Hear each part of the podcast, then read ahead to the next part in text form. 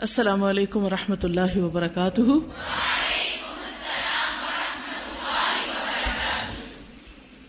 نحمد ونسلی علی رسول کریم اما بعد، فاعوذ باللہ من الشیطان الرجیم۔ بسم اللہ الرحمن الرحیم۔ رب اشرح لي صدری ويسر لي امری۔ واحلل عقدة من لسانی يفقهوا قولی۔ قل هل يستوي الذين يعلمون والذين لا يعلمون وإذا قيل انشزوا فانشزوا يرفع الله الذين آمنوا منكم والذين أوتوا العلم درجات والله بما تعملون خبير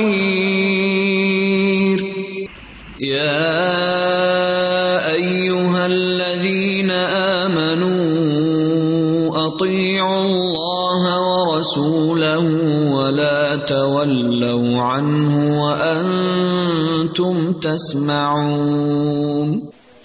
کتاب المغازی باب ثم انزل عليكم من بعد الغم امنة نعاسا يغشى طائفة منكم وطائفة قد اهمتهم انفسهم يظنون بالله غير الحق ظن الجاهلية يقولون هل لنا من الامر من شيء قل ان الامر كله لله يخفون في انفسهم ما لا يبدون لك يقولون لو كان لنا من الامر شيء ما قتلنا هاهنا.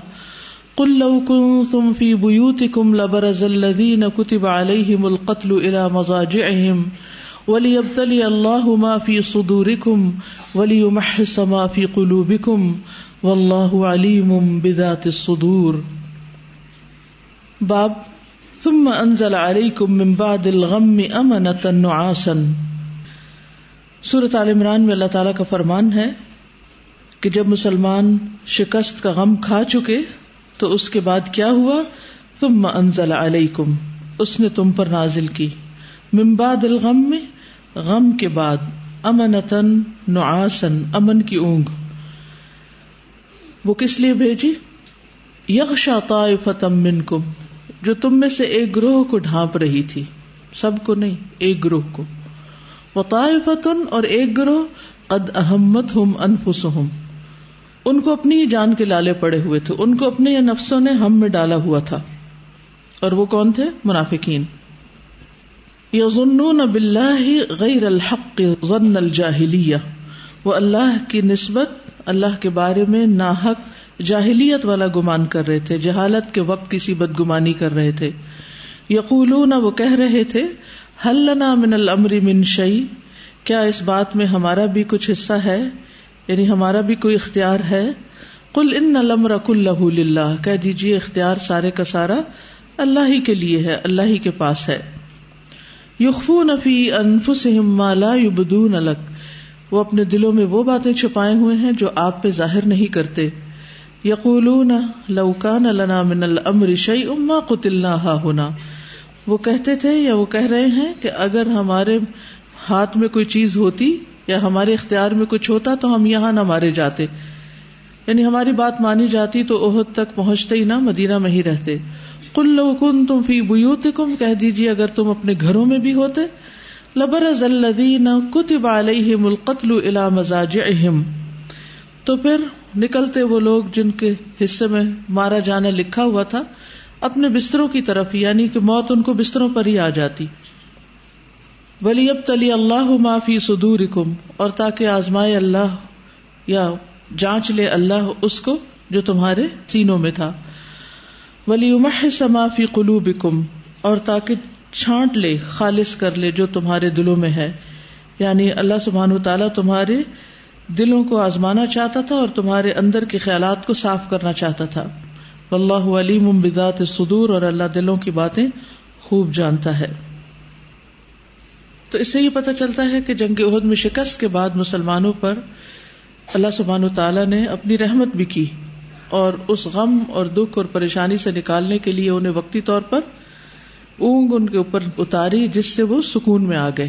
آپ نے دیکھا ہوگا کہ اگر غم کے موقع پر، دکھ اور تکلیف کے موقع پر انسان تھوڑی دیر کے لیے بھی سو جائے، تو وہ اپنی پچھلی کیفیت سے چھٹکارا پا لیتا ہے۔ اسی لیے عام طور پر لوگوں کو پھر سونے کی گولیاں یعنی کہ سلیپنگ پلز وغیرہ دی جاتی ہیں تاکہ سو جائیں اور ان کی جو ٹینشن یا دباؤ یا بوجھ ہے وہ ہلکا ہو جائے۔ ایک طرف مسلمانوں کے ساتھ تو یہ معاملہ تھا اور دوسری طرف جو لوگ خالص مسلمان نہیں تھے یا جن کے اندر منافقت تھی، ان کو بھی اپنی غلطیوں کا پتہ چلا۔ اللہ تعالیٰ نے ان کی غلطیوں کو کھول کر انہیں بتا دیا۔ اور ان کے نہ صرف یہ کہ ظاہری حالات، بلکہ وہ دلوں کے جو خیالات تھے، ان کو بھی اللہ تعالیٰ نے ظاہر کر دیا کہ وہ اپنے دلوں میں جاہلیت کی سی باتیں سوچ رہے ہیں۔ اور کیا کہتے ہیں، کاش ہم یہاں نہ آتے تو نہ مارے جاتے۔ ہاں اگر ان کے حق میں موت لکھی ہی تھی تو موت ان کے گھروں تک پہنچ جاتی یا یہ کہ وہ کسی نہ کسی بہانے قتل گاہ تک پہنچ جاتے۔ اور اللہ نے یہ آزمائش اس لیے بھی ڈالی کہ اللہ تعالیٰ تمہارے باطن کی اصلاح کرنا چاہتا ہے، تمہارا تزکیہ کرنا چاہتا ہے۔ جس سے ایک بہت بڑی اہم بات پتہ چلتی ہے کہ آزمائشیں دراصل انسان کو پاک کرنے کے لیے آتی ہیں، انسان کو سنوارنے کے لیے آتی ہیں، انسان کو مہذب بنانے کے لیے آتی ہیں، انسان کا تزکیہ کرنے کے لیے آتی ہیں۔ وقال علی خلیفۃ حدثنا يزيد بن زريع، حدثنا سعيد عن قتادة عن انس عن ابي طلحة رضي الله عنهما، قال كنت في من تغشاه النعاس يوم احد حتى سقط سيفي من يدي مرارا، يسقط واخذه ويسقط فاخذه امام بخاری کہتے ہیں کہ مجھ سے خلیفہ نے حدیث بیان کی، وہ کہتے ہیں ہم سے یزید بن زرع نے اور وہ کہتے ہیں کہ ہمیں سعید نے قطادہ سے اور انہوں نے انس رضی اللہ عنہ سے اور انہوں نے ابو طلحہ سے۔ ابو طلحہ کون تھے انس کے؟ ستیل والد، ام سلیم کے دوسرے خامن رضی اللہ عنہما۔ قالا، وہ کہتے ہیں کن تو میں بھی تھا ان لوگوں میں۔ فی من تغشاہ النعاس، جنہیں اونگ نے ڈھانپ لیا تھا۔ یعنی میں بھی ان لوگوں میں شامل تھا۔ یوم احدن احد کے دن جن پہ اونگ تاری ہوئی تھی۔ کہتے کہ ایسی اونگ آئی کہ حتیٰ سقط سیف، یہاں تک کہ میرے ہاتھ سے تلوار چھوٹ گئی، گر گئی۔ من یدی میرے ہاتھ سے میرارن کئی بار۔ یس خط و آخد ہوں یس خط و آخد ہوں میں اسے پکڑتا، وہ پھر گر جاتی، میں پھر اٹھاتا، پھر گر جاتی۔ یعنی وہ سونے اور جاگنے کے بیچ کی کیفیت میں تھے، سکینت میں نازل ہو رہی تھی، لیکن اس کے ساتھ ساتھ پھر بھی غافل نہیں ہوئے، اپنی ڈیوٹی نہیں بھولے۔ تلوار نہیں چھوڑی، پھر اٹھا لیتے تھے، پھر اٹھا لیتے تھے۔ آپ نے بھی مشاہدہ کیا ہوگا کہ کبھی آپ پر نیند کا شدید غلبہ اور آپ کوئی کام کر رہے ہوں، کوئی چیز، کتاب آپ کے ہاتھ میں یا قلم ہو تو پھر کیا کرتے ہیں؟ آپ بار بار اس کو ٹھیک کرتے، پھر سونے لگتے، پھر اٹھاتے، پھر۔ تو یہ بھی اللہ سبحانہ و تعالیٰ کی ایک رحمت ہوتی ہے کہ انسان کی جب بس ہو جاتی ہے تو اللہ تعالیٰ اس کو سلا دیتا ہے یا اس کے اوپر اونگ تاری کر دیتا ہے۔ یہاں پر ایک بات یاد رکھیے کہ پچھلی حدیث میں جو طلحہ کا ذکر ہے وہ طلحہ بن عبید اللہ ہے اور یہ ابو طلحہ ہے کل کسی نے مجھ سے سوال پوچھا کہ جب ان کا ہاتھ شل ہو گیا تھا تو وہ تلوار کیسے پکڑ رہے تھے؟ تو وہ طلحہ تھے اور یہ ابو طلحہ ہے حضرت انس کہتے ہیں کہ ابو طلحہ نے فرمایا غزب عہد کے موقع پر ہم پر نیند غالب آ گئی۔ یہ سنن ترمیزی کی روایت ہے۔ جبکہ ہم اپنی صفوں میں تھے۔ میں بھی ان لوگوں میں سے تھا جن پر اس روز اونگ تاری ہوئی۔ تلوار میرے ہاتھ سے گرنے لگی، میں اسے پکڑتا، وہ پھر گر جاتی، میں اسے پھر پکڑتا۔ دوسرا گروہ منافقین کا تھا، جنہیں صرف اپنی جانوں کی فکر تھی یعنی ان پر اونگ نہیں نازل ہوئی تھی۔ یہ لوگ انتہائی بزدل، مرعوب اور حق کو چھوڑنے والے تھے۔ تو مدد کس پر آتی؟ رحمت کس پر برستی ہے پھر؟ جو اللہ کے لیے خالص ہوتے ہیں۔ پھر اسی طرح زید بن ثابت کہتے ہیں کہ جب عہد کے دن ہم روانہ ہوئے تو تین سو لوگ جو تھے وہ پیچھے رہ گئے تھے۔ اور ان کے بارے میں ہم نے سوچا کہ ہم انہیں قتل کر دیں، لیکن پھر مومنوں کے درمیان اختلافات پیدا ہو گئے۔ اور اگر پیچھے بھی رہ گئے تھے تو وہاں بھی ان کو باتیں بنانے کا تو موقع مل گیا تھا نا۔ کہ دیکھو نا، یہ نکلے ہیں اور ان کے ساتھ یہ معاملہ ہوا۔ اگر یہ نہ جاتے تو نہ مارے جاتے۔ آپ دیکھیے، کسی بھی شہر میں اگر جنگ چھڑی ہوئی ہو تو ضروری تو نہیں کہ صرف وہ پریشان ہوں گے جو جنگ کے میدان میں ہیں۔ وہ بھی ہوں گے جو گھر بیٹھے ہوئے۔ آج ہم گھر بیٹھ کے جو خبریں پڑھتے سنتے رہتے ہیں، اس سے دنیا بھر میں جو کچھ ہو رہا ہے، اس کے بارے میں ایک پریشانی لاحق ہوتی ہے اور ہم تبصرہ کرنے سے باز آتے ہیں۔ تبصرہ تو ہم کرتے رہتے ہیں، جو بھی کرتے ہیں، اپنی سمجھ کے مطابق۔ خواہ وہ تھوڑی سی اس معاملے میں۔ پھر بھی لازم سمجھتے ہیں کہ ہم بھی کوئی اپنی رائے کا اظہار ضرور کریں۔ حالانکہ ہر معاملے میں اپنی رائے دینا ضروری نہیں ہوا کرتا۔ اگلی حدیث ہے۔ باب۔ لئی سلک من الامر شیء او یتوب علیہم او یعذبہم فانہم ظالمون یہ بھی عال عمران ہی کی آیت ہے۔ لئی سلک من الامر شیء نہیں ہے آپ کے لیے یعنی محمد صلی اللہ علیہ وسلم کی طرف اشارہ ہے، من الامر اس معاملے میں شیء کچھ بھی یعنی کوئی اختیار۔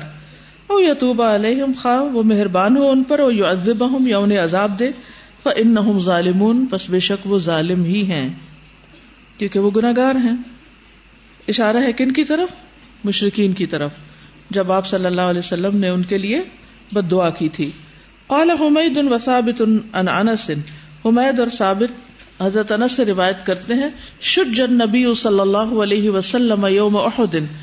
نبی صلی اللہ علیہ وسلم کو سر میں زخم آیا احد کے دن۔ فقالا تو آپ نے فرمایا کئی فیوفلح قوم؟ کس طرح فلاح پائے گی وہ قوم؟ شجو نبی جنہوں نے اپنے پیغمبر کو زخمی کر دیا۔ فنزلت، تو یہ آیت نازل ہوئی لئی سلک من الامر شیء کہ آپ کے اختیار میں کچھ نہیں۔ یعنی اللہ سبحانہ تعالی نے اس تبصرے کو بھی پسند نہیں کیا۔ جبکہ آپ زخمی ہو چکے تھے، کیا آپ کو چوٹ نہیں لگی تھی؟ کیا آپ کا خون نہیں بہ رہا تھا؟ کیا آپ پر پریشانی کا وقت نہیں تھا؟ تھا نا۔ اور یہ زخم کیسے آیا تھا؟ حالانکہ آپ نے لوہے کی ٹوپی پہنی ہوئی تھی، تو اس پر پتھر مارا گیا تھا جس سے لوہے کی ٹوپی ٹوٹ گئی، خود جس کو کہتے ہیں۔ اور پھر اس کی کڑیاں جو تھی آپ کے جبڑے میں چلی گئی اور پھر کس نے نکالی تھی؟ حضرت ابو عبید الجراح نے۔ اور خون کس نے چوسا تھا؟ مالک بن سنان نے، ابو سعید خدری کے والد تھے۔ انہوں نے خون صاف کیا تھا اپنے منہ سے۔ اور حضرت ابو عبیدہ نے ان کو نکالا تھا اور ان کے دانت ٹوٹ گئے تھے۔ تو تینوں لوگ جنہوں نے آپ کو زخمی کیا تھا، اس کے بارے میں آتا ہے کہ اتبا بن نبی وقاص نے نیچے کا دانت توڑا اور نیچے کا ہونٹ زخمی کیا۔ عبداللہ بن شہاب نے آپ کا چہرہ زخمی کیا، عبداللہ بن قمیہ نے پتھر مار کر آپ کا رخسار زخمی کیا اور پھر وہ خود کے جو چھلے تھے وہ آپ کے رخسار میں گھس گئے۔ تو بہرحال آپ صلی اللہ علیہ وسلم کو جب تکلیف پہنچی تو آپ نے اس وقت صرف اتنا ہی کہا کہ ایسی قوم کیسے فلاح پا سکتی ہے جو اپنے نبی کو دکھ دے؟ اچھا آپ دیکھیے کہ اس سے ملتے جلتے جملے ہم کئی بار اپنے بچوں کے بارے میں، شاگردوں کے بارے میں کہہ سکتے ہیں کہ یہ لوگ کیسے کامیاب ہو سکتے ہیں زندگی میں جو اپنے ماں باپ ہی کے ساتھ احسان نہ کریں یا جو ماں باپ کا خیال نہیں رکھتے تو وہ، نہیں، ٹھیک ہے، تربیت کرنے کے لیے انسان دوسرے کو کچھ نہ کچھ کہتا ہے، لیکن کسی کو ہدایت دینا، کسی کی تربیت کرنا، کسی کو راہ دکھانا، یہ کس کا کام ہے؟ اللہ کا کام ہے۔ یعنی ساری زندگی کی بھی کوشش لگا کر ہمیں کبھی بھی مایوس نہیں ہونا چاہیے کسی سے بھی۔ کیونکہ جن لوگوں کے بارے میں آپ نے بد دعا کی تھی، اگلی حدیث میں اس کی تفصیل آ رہی ہے، تو ان کے بارے میں آتا ہے کہ بعد میں وہ لوگ مسلمان بھی ہو گئے تھے۔ کہ اللہ تعالیٰ چاہے تو انہیں عذاب دے اور چاہے تو ان کو معاف کر دے، ان پر مہربان ہو جائے۔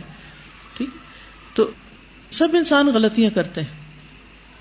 کسی کی غلطی بڑی ہوتی، کسی کی چھوٹی ہوتی ہے، لیکن کسی کی بھی غلطی کرنے پر کبھی یہ نہ سوچے کہ اس کو کبھی ہدایت نہیں ملے گی۔ اس نے تو کبھی سیدھا ہونا ہی نہیں۔ اس کی تو معافی ہونی ہی نہیں۔ اس نے تو جنت میں جانا ہی نہیں۔ اور یہ فلاں تو مسلمان ہی نہیں۔ یہ ہمارا اختیار نہیں۔ یعنی کسی کو بھی کافر قرار دینا، کسی کو فاسق قرار دینا کسی کے بارے میں اس طرح کے ریمارکس دینا کہ یہ شخص اس کا تو انجام بہت ہی برا ہونے والا ہے، اس کا ہمیں اختیار نہیں۔ کیونکہ یہ سب کس کا اختیار ہے؟ یہ صرف اللہ کا اختیار۔ حتیٰ کہ اختیار اللہ نے اپنے نبی کو بھی نہیں دیا۔ تو ہمیں اپنی گفتگو میں کس قدر محتاط ہونے کی ضرورت ہے؟ کبھی آپ نے جملہ سنا کہ فلاں تو ہوپ لیس کیس ہے۔ سنا؟ بہت نیگیٹو ریمارک آپ کبھی یہ نہیں کہہ سکتے۔ آپ کو کیا پتا؟ دل تو اللہ کے ہاتھ میں کسی وقت بھی اللہ دل بدل سکتا ہے۔ جی۔ ڈیٹ؟ ڈیٹ ڈفرینٹ سینس میں ڈیٹ کا مطلب یہ کہ تم بات جلدی مانتے نہیں۔ اس کا یہ مطلب نہیں کہ ہم یہ اسے کہہ رہے کہ تم کبھی مانو گے نہیں۔ یہ مان ہی نہیں سکتا۔ یہ اور جملہ ہے اور یہ کہنا کہ یہ بہت اسٹبن ہے۔ یعنی بڑی جلدی بات نہیں مانتا، یہ اور ہے۔ لیکن اس طرح کے جملے بھی نہیں بولنے چاہیے۔ کیونکہ یاد رکھیے کہ جب منہ سے باتیں نکلنے لگتی ہیں نا، تو بعض اوقات وہ ہو جاتی ہیں ویسے۔ سوچ سمجھ کے بولنا چاہیے۔ باتوں کے اثرات ہوتے ہیں۔ کبھی ہم دوسرے کے بارے میں اپنے بارے میں بھی کہہ رہے ہوتے ہیں۔ کیسے؟ مجھے لگتا ہے میں تو کبھی سیدھی ہو ہی نہیں سکتی۔ مجھے لگتا ہے میرا تو کبھی عمل نہیں بدل سکتا۔ نو، آپ کو کیوں لگتا ہے؟ آپ کیوں مایوس ہو گئے جی۔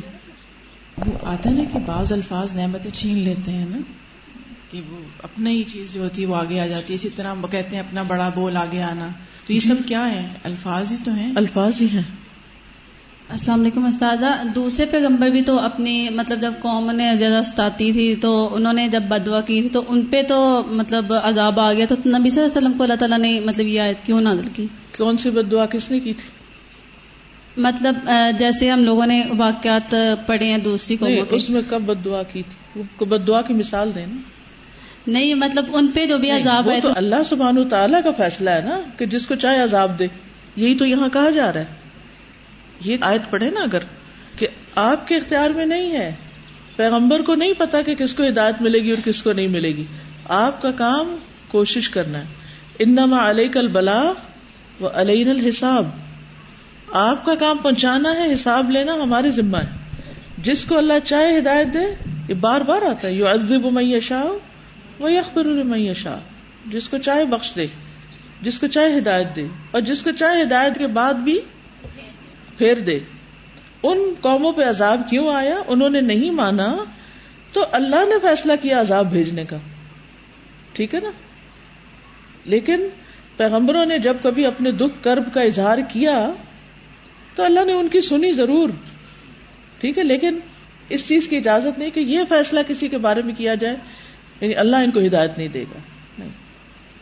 حضرت یونس علیہ السلام تو جب مایوس ہو گئے تھے قوم سے تو پھر دوبارہ اللہ تعالیٰ انہیں کو پلٹا کے لایا کہ قوم کو ہدایت مل سکتی ہے۔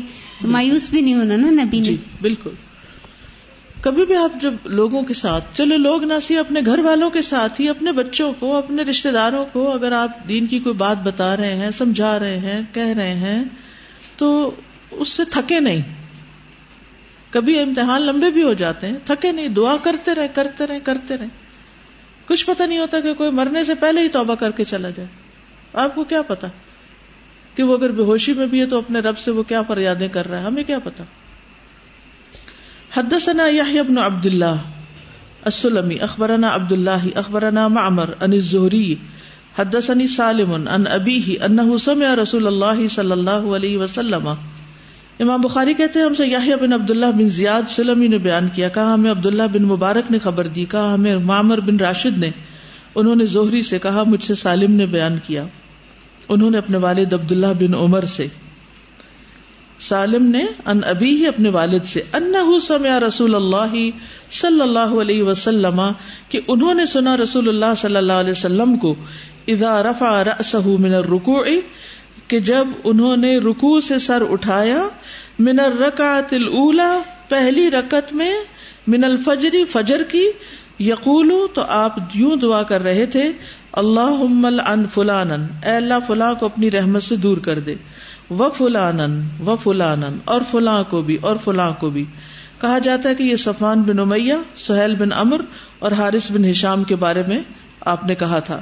بعد ما یقول سمع اللہ لمن حمدہ اس کے بعد کہ آپ کہتے، سمع اللہ لمن حمدہ یعنی سن لی اللہ نے اس کی بات جس نے اس کی تعریف کی. ربنا ولک الحمد، اے ہمارے رب، اور تیرے ہی لیے ہے حمد. فانزل اللہ عز وجل تو اللہ تعالیٰ نے یہ آیت نازل کر دی. لیس لک من الامر شیء کہ معاملہ آپ کے ہاتھ میں نہیں الا قوله فانهم ظالمون. اللہ تعالیٰ کے اس قول تک کہ بے شک وہ ہیں ہی ظالم.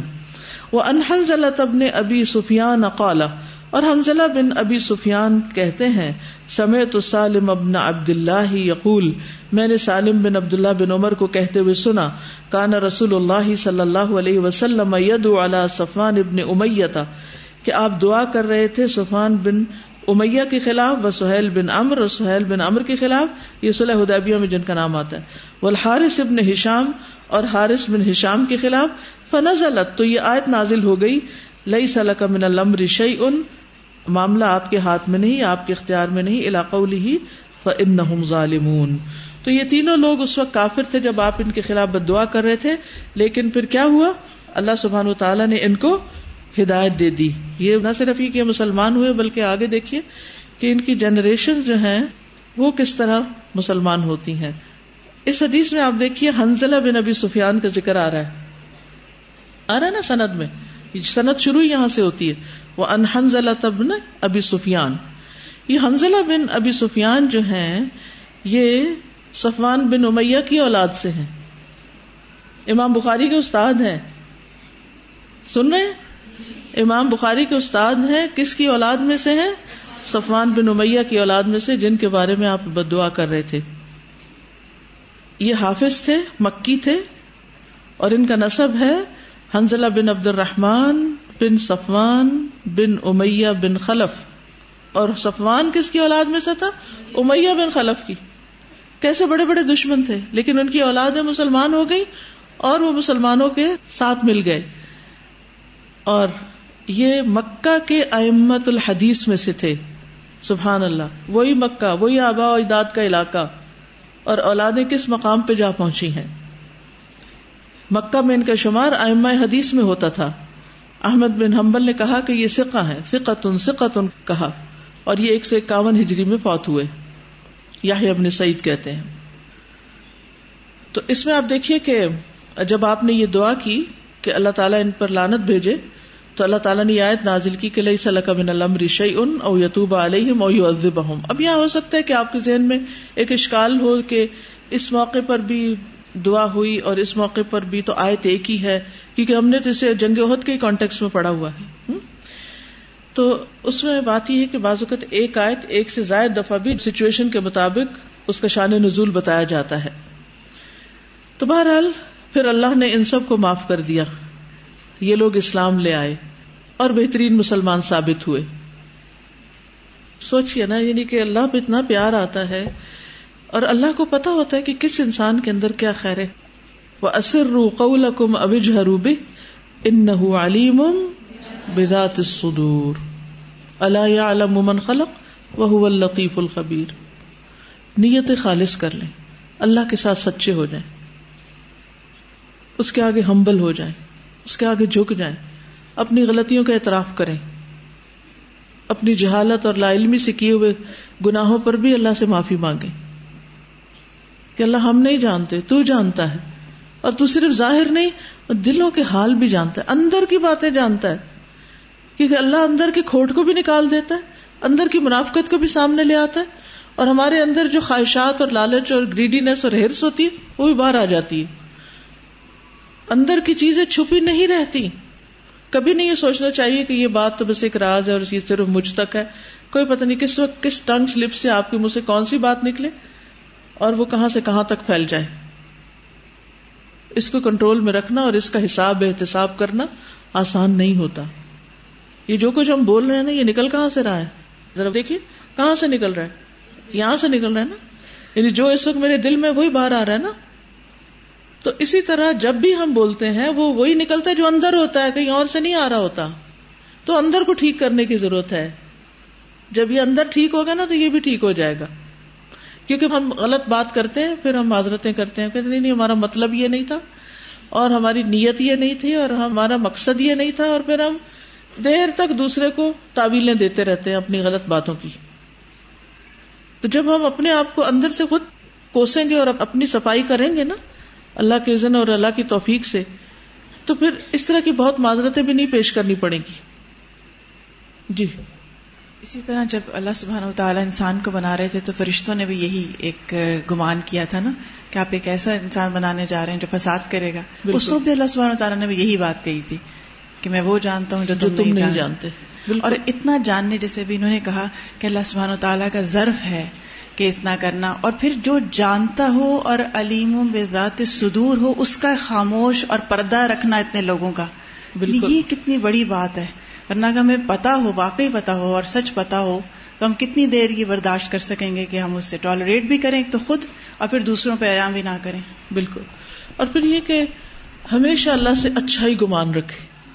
سخت سے سخت مشکل اور تکلیف دہ حال پر بھی اچھا گمان رکھے کہ اللہ نے میرے حق میں بہتری کیا۔ اگر یہ مشکل آ گئی ہے، یا یہ چیز، یہ واقعہ، یا یہ حادثہ میری زندگی میں آ گیا ہے، یا میرے ساتھ کسی نے ظلم اور زیادتی کر دی ہے اللہ کو تو سب پتا ہے۔ اور معاملہ اللہ کے سپرد کر دے۔ پھر آپ دیکھیں کہ کیا کچھ ہوتا ہے۔ جلدی نہ کریں۔ ہم جلدی چاہتے ہیں۔ اس لیے ہماری مشکل ہوتی ہے۔ نتائج جلدی چاہتے ہیں۔ ادھر تھوڑا سا کام کر لیا، ذرا سے تھکے فوراً بولنا شروع کر دیا۔ فوراً دیکھا نہیں، کچھ بھی نہیں ہو رہا، چھوڑو اس کو، کچھ اور کرتے ہیں۔ ساری زندگی کبھی کچھ کیا، کبھی کچھ کبھی کچھ۔ کسی نتیجے پہ ہی نہیں پہنچے۔ آگے چلتے۔ بابو ذکر ام سلیت ام سلیت کا ذکر، اس کا باب۔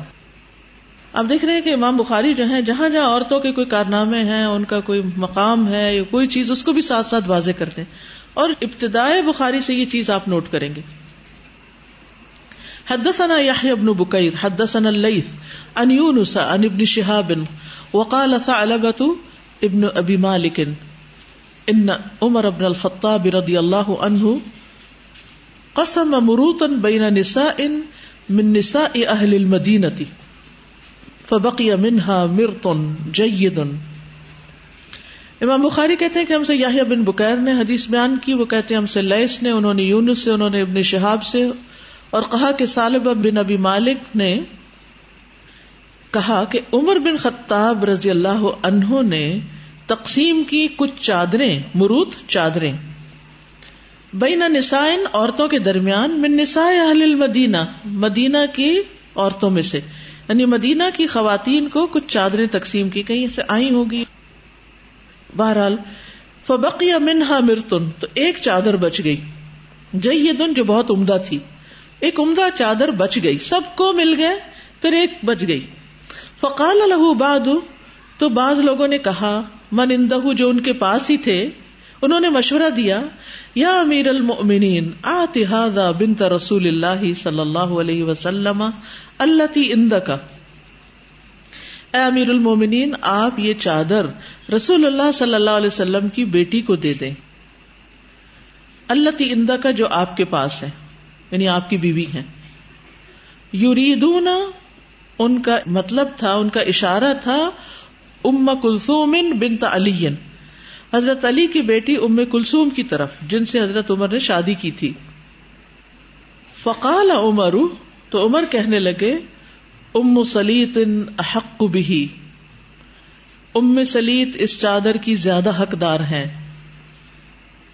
اپنی بیوی کو نہیں دوں گا جو خواہ نبی صلی اللہ علیہ وسلم کے نصب میں سے ہیں، صرف اس بنا پر نہیں ترجیح دوں گا، ام سلیت کو ترجیح دوں گا۔ وہ کون تھی؟ وہ ام سلیت من نساء الانصار۔ وہ انصار کی عورتوں میں سے تھیں۔ ممن بایا رسول اللہ صلی اللہ علیہ وسلم، جنہوں نے رسول اللہ صلی اللہ علیہ وسلم سے بیت کی تھی۔ کالا عمر عمر کہتے ہیں انہا کانت تز بس بے شک وہ لاد کے لا رہی تھی، لنا ہمارے لیے القرا با پانی کی مشقیں، یوم احدن احد کے دن۔ دو خواتین کا تو ذکر گزر چکا، ام سلیم، حضرت عائشہ کا، یہ بھی خاتون ان میں شامل تھی جو پانی بھر بھر کے لا رہی تھی۔ انہوں نے دیکھا تھا۔ اور انہوں نے ان کا یہ کارنامہ یا یہ کام یا قربانی یاد رکھی تھی۔ یہ ہے ایک اچھے لیڈر کی پہچان۔ یہ ہے اچھی لیڈرشپ کی کوالٹی کہ لوگوں کے کاموں کو، ان کے احسانات کو، ان کی قربانیوں کو یاد رکھنا اور اس کی بنا پر ان کی پہچان کرنا، اس بنا پر ان کو اہمیت دینا، اس بنا پر ان کو فیور دینا کہ کس نے کس موقع پر کیا کام کیا ہے، کس کی قربانی کتنی۔ اب آپ دیکھیے کہ کب ہوئی جنگ عہد اور کب تھی آپ کی حکومت اور اس میں بھی معلوم نہیں کس دور میں یہ سب ہوا دس سال تو رہے وہ امیر المومنین اور لگتا ہے کہ بعد کے دوری کی بات ہے کیونکہ ام کلسوم جو تھی وہ یگ ایج کی تھی، بعد میں کچھ بڑی ہوئی تو ان سے شادی کی۔ تو اس موقع کی بات یہاں ہو رہی ہے۔ تو آپ دیکھیے کہ کس طرح حضرت عمر رضی اللہ عنہ انصاف کیا کرتے تھے۔ اب دیکھیے اچھے ریلیشن شپ کی جو بنیاد ہے، وہ اسی چیز پر ہے کہ آپ دوسروں کی خوبی کو، ان کی کسی کوالٹی کو کتنا اکنالج کرتے ہیں۔ ہمیں دوسروں کی غلطیاں تو بہت ہی یاد رہتی ہیں۔ ان کی طرف سے پہنچنے والے کوئی ہرٹ کوئی کوتاہیاں، غلطیاں، لیکن ان کی خوبیاں یاد نہیں رہتی۔ ہو سکتا ہے کہ انہوں نے ایک یا دو دفعہ دیکھا ہو۔ اس وقت ظاہر ابھی پردے کے احکامات تھے ہی نہیں، کوئی بھی چہرہ نہیں ڈانکتا تھا۔ اور چھوٹی سی آبادی تھی مدینہ کی۔ لوگ ایک دوسرے کو پہچانتے بھی تھے۔ تو انہوں نے ان کو دیکھا ہوگا اس وقت۔ تو اس کو یاد رکھا اور کہا، نہیں، ان تک یہ چیز جائے۔ امیر المومنین ہے ہم تھوڑا سا بھی کام کرنے لگے تو ہم کہتے ہیں ہمارے سر پہ تو اور بہت ذمہ داری ہم کس کس بات کو یاد رکھیں۔ اب تعویل کر لیتے ہیں نا اور اپنے آپ کو ایکسکیوز دے دیتے ہیں۔ کام نہ کرنے کی یا اپنی غلطی کا اعتراف نہ کرنے کی۔ لیکن یہاں آپ دیکھیں کہ کیا ہو رہا ہے۔ پھر آپ خود سوچئے، جس معاشرے کے اندر میرٹ کی قدر ہو میرٹ کہ ہر چیز میرٹ کے مطابق ہو۔ ہماری پسند ہے یا نہیں ہے، ہمارے ساتھ اس کی ذاتی کو موافقت ہے یا نہیں، لیکن وہ شخص قابل ہے کوالیفائڈ ہے۔ وہ کسی ملک کا ہے، کسی رنگ کا کسی نسل کا ہے۔ کام اس کو دو۔ تو آپ دیکھیں پھر قومیں کیسے ترقی کرتی ہیں آج آپ دیکھیں کہ جن ملکوں میں ویسٹ میں خاص طور پر کتنے امیگرینٹس گئے اور ہر ملک اور ہر علاقے کے، صرف کینیڈا کے اندر ہنڈریڈ اینڈ ففٹی لینگویجز بولی جاتی ہیں۔ یعنی کہاں کہاں سے لوگ آئے ہوئے ظاہر ہر ایک کی اپنی لوکل اپنی مادری، کوئی کسی گاؤں کا، کوئی کسی شہر کا اور کس کس جگہ کا وہ اپنی اپنی زبان بول رہے کتنے رنگ، کتنی نسلیں، کتنی شکلیں، کس قدر ڈائیورسٹی اور وہ سب کو ایکسپٹ بھی کرتے ہیں ابزارو بھی کرتے ہیں اور ان کو کام بھی دیتے ہیں اور ان کو ٹیم بھی بنا کے رکھا ہوا اور وہ اپنے ملک سے محبت بھی کرتے ہیں اور آگے بھی بڑھ رہے ہیں۔ کیونکہ ایک حضرت سلمان فارسی کے آنے سے جنگ خندق کا نقشہ بدل گیا تھا، کیونکہ ایک نیا ٹیلنٹ اور نیا آئیڈیا اور نئی چیز سامنے آئی تھی، نیا ایکسپوجر تو اس میں کتنا فائدہ؟ اور اگر وہ جیسے کہ عرب تھے، رنگ و نسل کے بہت فرق کرتے تھے اگر وہ ان کو صرف فارسی فارسی کہہ کے یا غلام سمجھ کے اگنور کر دیتے اور ان کا مشورہ قبول نہ کرتے تو کیا ہوتا؟ تو جو ڈائیورسٹی ہوتی ہے یا جو متنوع ہوتا ہے، اس میں بھی بڑی خیر ہوتی ہے۔ لیکن ضرورت ہوتی ہے کہ اتنا ہی بڑا پھر آپ کو دل بھی چاہیے۔ اور جہاں ریشزم آ جاتا ہے، نسل پرستی آ جاتی ہے، رنگ و نسل اور زبان کی بنیاد پر لوگوں کو تقسیم کر دیا جاتا ہے اور اسی بنیاد پر کسی کو آگے اور کسی کو پیچھے کر دیا جاتا ہے۔ جیسے ہمارے ملک میں آپ دیکھیں کہ ایک گورنمنٹ آتی ہے، وہ کوئی ایک کارڈ لوگوں کو دیتی ہے کہ چونکہ فلاں علاقے کا رہنے والا ہے، اس لیے وہ اہل ہے یا نہیں، اسی کو جاب ملے گی تو پھر آپ دیکھیں سارے اداروں کا کیا حال ہو گیا۔ تو اگر آپ کسی بھی کام کی کسی آرگنائزیشن کی، کسی کورس کی، کسی پروجیکٹ کی کوالٹی بڑھانا چاہتے ہیں، تو اس میں قابلیت کو سامنے رکھے کہ کون اہل ہے۔ انتو عد الامانات الا اہلہا۔ یہ نہ دیکھے کہ کون میری بات زیادہ سنتا ہے تو اس لیے۔ نہیں، اگر کوئی آپ کی مخالفت بھی کرتا ہے تو ڈزنٹ میٹر اگر وہ دلیل کے ساتھ صحیح بات کر رہا ہے تو اس کو برداشت کرے تب آپ آگے بڑھ سکتے ہیں، ورنہ نہیں ورنہ نہیں۔ ہم ہمیشہ ان لوگوں سے بھاگتے ہیں ذرا بھی ہماری مخالفت کریں۔ حالانکہ ان کے اندر بھی بہت خیر ہوتی۔ تو لوگوں سے اختلاف کے باوجود ان کے ساتھ رہنا سیکھیں اور ان سے کام لینا سیکھے اور کسی کو بھی کام دینا جو ہے، وہ آپ کے لیے صدقہ جاری ہوتا ہے۔ ادال الخری کا فائل ہی آپ نے کسی کو کام میں لگایا، اس کو خوشی سے کام مل گیا، وہ شکر کر رہا ہے کہ اسے کام مل گیا کوئی۔ چاہے پیڈ ہے یا ان پیڈ ہے یا والنٹیئر ورک ہے یا کچھ بھی۔ اور دوسری طرف، آپ کے اوپر سے بوجھ ہٹا۔ لیکن آپ کس کو کچھ دیتے ہیں جس پر آپ ٹرسٹ بھی کر رہے ہوتے ہیں؟ تو چھوٹی چھوٹی باتوں کو اگنور کر کے ٹرسٹ کریں۔ اور بعض اوقات ایسا بھی ہوتا ہے کہ کوئی شخص بہت بڑا کوئی قصور کر چکا ہوتا ہے، لیکن جب آپ اس پر ٹرسٹ کا اظہار کرتے ہیں تو وہ واقعی آپ کا وفادار ہو جاتا ہے۔ اور یہ بات میں نے بہت پہلے ایک مدرسہ چلانے والی خاتون سے سیکھی۔ کوئی بیس پچیس سال پہلے کی بات ہوگی، کم و بیش، تو ٹریول کر رہی تھی تو راستے میں ایک مدرسہ آیا تو میں نے کہا کہ چلے اندر جا کے دیکھتے یہاں کیا ہوتا ہے۔ کیونکہ میرے مائنڈ میں تھا کہ کچھ کرنا ہے ہمیں بھی۔ تو میں اندر گئی تو بالکل ویران علاقے میں، کھیتوں میں ایک بلڈنگ بنی ہوئی تھی، وہاں وہ بچیاں رہ رہی تھی تو میں نے ان سے کہا کہ یہ سب سیفٹی ہے۔ تو وہ خاتون اتنی سمجھدار اور عقل مند تھی وہ کہتی ہیں کہ میں نے اس علاقے کے گنڈوں اور چوروں کو ذمہ داری دی ہے کہ وہ ان بچیوں کی حفاظت کریں۔ ایسی کام کی بات تھی، کہتے اب وہ کہیں اور کچھ خرابی کرے تو کرے لیکن دل و جان سے وہ سمجھتے یہ ہمارا ہے۔ صرف ایک ٹرسٹ شو کیا ایک چور کو بھی آپ اس سے نکال سکتے ہیں جب آپ اس کو چور کہہ کے نہیں پکارتے، اس کو تانا نہیں دیتے۔ تو جو جہاں نوٹی ہو، اس کو مانیٹر بنا دیں۔ اسی کو کام دے دیں۔ وہ کیا کیا کر کے لائے گا؟ کیونکہ جو جتنے ذہین ہوتے ہیں نا اگر ان کو مثبت کام کرنے کو نہیں ملتا، تو وہ منفی کاموں میں اپنی ذہانت لگا کے پھر وہ بڑے بڑے کرائم بھی کرنے لگتے ہیں۔ یعنی ایک جرم کرنے کے لیے بھی عقل چاہیے ہوتی ہے۔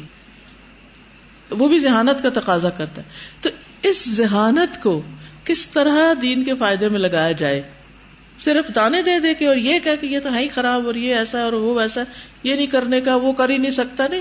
دے تو صحیح، جب غلطی کریں گے، سمجھائیں۔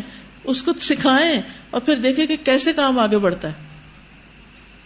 لیکن اس کے لیے تھوڑی سی تکلیف کرنے کی ضرورت ہوتی ہے، تھوڑی برداشت کی ضرورت ہوتی ہے، کیونکہ آسان نہیں ہوتا یہ۔ نبی صلی اللہ علیہ وسلم کا بہت بڑا کارنامہ ہے یہ کہ آپ نے اپنے دشمنوں کو دوست بنایا اور ان کو قریب کر لیا اور پھر ان کی نسلوں میں سے جو جو خیر بڑھ طائف والوں کے آپ نہیں فرشتے کو کہہ سکتے تھے، مار دیں ان کو، جلدی سے ختم کریں انہیں۔ آپ نے ان کو برداشت کیا تو کیا ہوا پھر؟ طائف والوں میں سے کیسی کیسی خیر نکلی؟